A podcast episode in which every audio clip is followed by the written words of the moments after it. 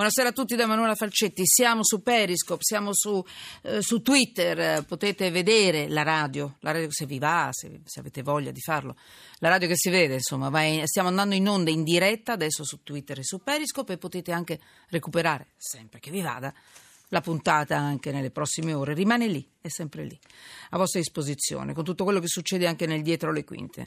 Allora, intanto buonasera a tutti. Siamo anche su... Eh, eh, su Twitter, logicamente per i vostri messaggi, eh, chiocciola sotto inchiesta oppure chiocciola Manu Falcetti e poi gli sms 335 699 2949. Allora, nella prima parte della trasmissione abbiamo parlato de, di, questo, di questa piccola grande rivoluzione per quanto riguarda la povertà in Italia. È legge, il DDL antipovertà, è legge. Però, insomma, c'è da aspettare, non, non dobbiamo pensare che tutto scatti da, da, questo momento in avanti, perché, insomma, c'è l'ok del Senato, il, reti, il reddito di inclusione è legge, mm, ma per il momento, guardate, è molto importante non creare illusioni, eh, non cambia nulla da subito perché ci sono delle cose che devono, devono, essere ancora assestate alla pubblicazione, ne abbiamo parlato, eh?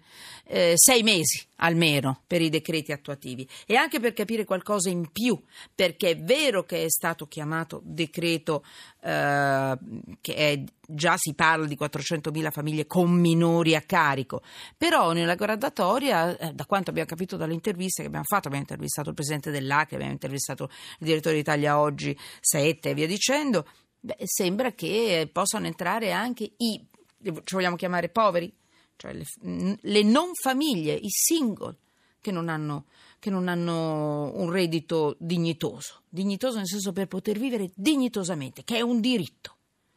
Allora, abbiamo parlato di questo e poi abbiamo, come sempre, eh, messo la mano nel portafoglio, nel nostro portafoglio. Con i nostri soldi vengono usati i voli di Stato per spostamenti, che è lecito, però per spostamenti privati, che potrebbe essere lecito, ma troppi spostamenti privati. Un'inchiesta, in questo caso di Repubblica, ha inchiodato gli uomini di governo che sempre più spesso viaggiano a spese del contribuente, a spese nostre. È saperlo e capirlo e se ci sono degli abusi. Basta, adesso una cosa importante, il Tribunale di Firenze. Buonasera, eh, credo di avere Carlo Rimini. Benvenuto. Come sta, come sta ma, professore? Bene, ma ci siamo, ci siamo frequentemente. È vero? Sto più o meno come l'altro giorno. Perché il mondo corre veloce, le leggi non escono e il mondo corre, le famiglie si muovono e i tribunali legiferano. Lui è avvocato ordinario di diritto privato, Università di Milano, docente di diritto di famiglia all'Università di Pavia. Ne sentirete parlare tantissimo anche di questo. Perché, come dicevamo prima, eh, le leggi non arrivano? No, e... le leggi non arrivano, ma arrivano le sentenze. Le, eh, si muovono i giudici per, per eh. noi in questo caso, in questo caso per le coppie, per le coppie gay. Un'altra sentenza da rivoluzione, riconosciuta per la prima volta in Italia l'adozione di minori all'estero. Due papà hanno chiesto e ottenuto anche in Italia per i figli adottati all'estero, si parla di Inghilterra, eh, gli stessi diritti e lo stesso status dei diritti riconosciuti nel Regno Unito, quindi figli.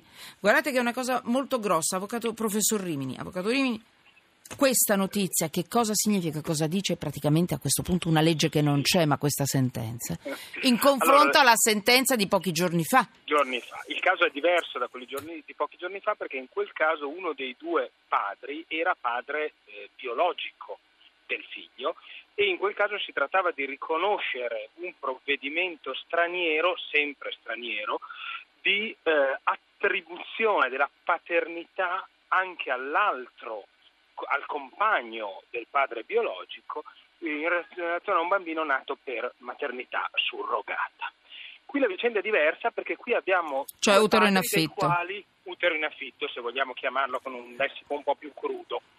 Eh, qui invece abbiamo due padri dei quali nessuno è padre biologico del bambino. Abbiamo una normalissima adozione, come quelle che in Italia vengono pronunciate solo fra coppie omose- eh, eterosessuali coniugate. Abbiamo invece un'adozione pronunciata a favore di genitori eh, omosessuali. Questa adozione, sulla base di una, conven- di una vecchia convenzione internazionale a cui l'Italia ha aderito, viene eh, riconosciuta in Italia e quindi è destinata a produrre effetti quella adozione, quella sentenza anche per l'ordinamento italiano in cui pronunciare quella stessa sentenza sarebbe impossibile. Cioè i figli non hanno alcun legame biologico, biologico con nessuno con dei genitori adottanti sono, che, che, li adottano. Sono normalmente figli Beh. adottati, l'unica anomalia è che gli adottanti sono persone dello stesso sesso. In Italia sarebbe possibile questo? In Italia no. assolutamente no, perché la legge prevede... Tranne in alcuni casi. Coniugi, eh. Sì, eh. tranne in alcuni casi, ma proprio su quegli alcuni casi con un'adozione particolare, sì. peraltro che ha effetti minori dell'adozione normale, il mm-hmm. Parlamento si è scontrato per impedire la cosiddetta stepchild adoption esatto. fa- dell'adozione a favore del compagno del, eh, eh. di colui che sia già legato ad un rapporto di filiazione. Allora. Quindi, eh, I due papà solito, hanno adottato, hanno adottato hm? All'estero. Due papà hanno adottato all'estero, quella sentenza è riconosciuta, efficace in Italia. E, e per forza, nel senso che i giudici non avevano, eh, a mio avviso, sì. soprattutto in questo caso, altra possibilità di scelta. Una volta che la Cassazione ha detto che il rapporto di filiazione tra persone dello, cioè con, rispetto a un bambino da parte di due genitori dello stesso sesso va tutelato come il rapporto di filiazione fra genitori eterosessuali, questa è per forza la conclusione a cui doveva arrivare il Tribunale di Firenze, allora, anche la Corte d'Appello di Firenze. Ecco sì, perché è cosa, questo è importante. Allora, questa è la prima volta. Eh, eh, è stata riconosciuta anche in Italia, ripeto, perché è importante, l'adozione di due bambini, erano due bambini, eh, in questo caso sono stati due bambini, da parte di una coppia gay e i fratellini sono stati adottati da due uomini cittadini italiani però nel Regno Unito, dove ecco, risiedono ecco, da anni, anche eh, questo è importante un, dirlo. La, la, Convenzione dice da due anni, ah, ecco. eh, quindi è necessaria ah. una stabile residenza all'estero. Viene però da fare un commento. E ho il sospetto che andiamo verso un sistema dove i signori o anche le signore ricchi, informati, che hanno la possibilità di spostarsi, che hanno la possibilità di organizzare queste cose, andranno all'estero ad adottare bambini o a farli con la maternità surrogata, come mm. nel caso eh, di Trento, che secondo me è, è più dubbio, è più, perché l'utero in affitto, se vogliamo chiamarlo così, è un istituto che francamente la nostra coscienza eh, che la nostra coscienza civile ancora fatica a concepire. Per alcune persone caso, sì. Per alcune persone. In questo caso invece è una normale adozione e quindi mm-hmm. viene da concludere che l'unico effetto di questo legislatore impotente a decidere è che eh, coloro che possono vanno all'estero, che non è una bella conclusione, sinceramente. Professor Rimini. Perché fino adesso cosa succede? No, vabbè, cioè, cioè chi ha i soldi può, può, può praticamente... Nulla, di, nuovo, nulla eh. di nuovo sotto il sole. Succedeva eh. anche prima del 1970, prima che venisse introdotta la legge sul divorzio, i ricchi andavano a divorziare in Svizzera, i poveri non divorziavano. Esatto. Quindi eh, nulla di nuovo. Purtroppo eh, nulla di nuovo. Eh, è un diritto, un non diritto che però non è a disposizione di tutti. Io non mi posso permettere di, su un argomento come questo, che è molto personale, di esprimere nessun tipo di opinione.